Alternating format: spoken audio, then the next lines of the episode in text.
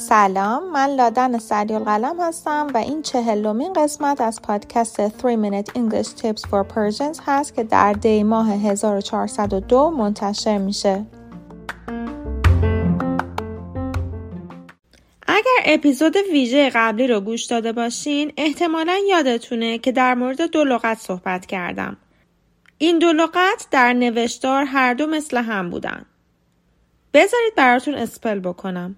O-B-J-E-C-T در حالت noun object خونده می‌شد و به صورت verb object.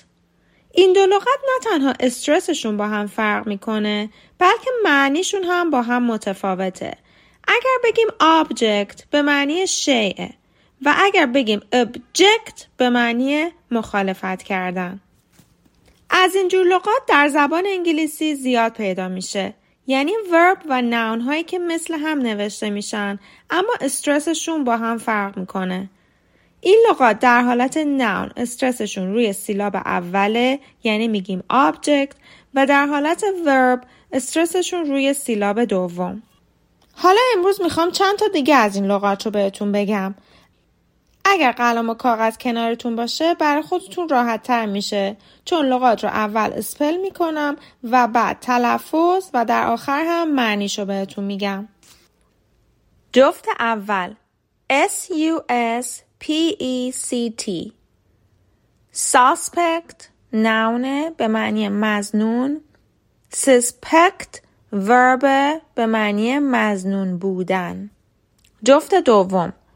R E C O R D.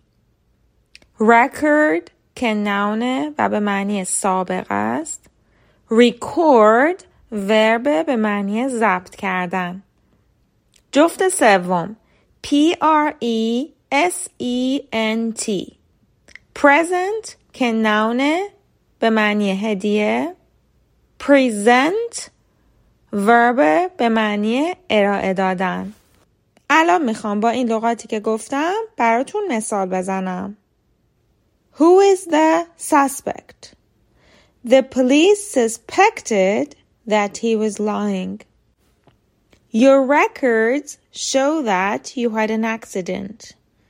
I'm going to record your voice. I loved your present. Thanks. He is going to present our product to you.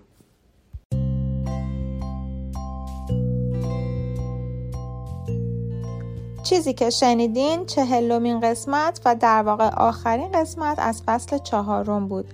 استراحت کوتاهی می‌کنم و با کلی اپیزود جدید برمیگردم. تا اپیزود بعدی فعلا خدافظ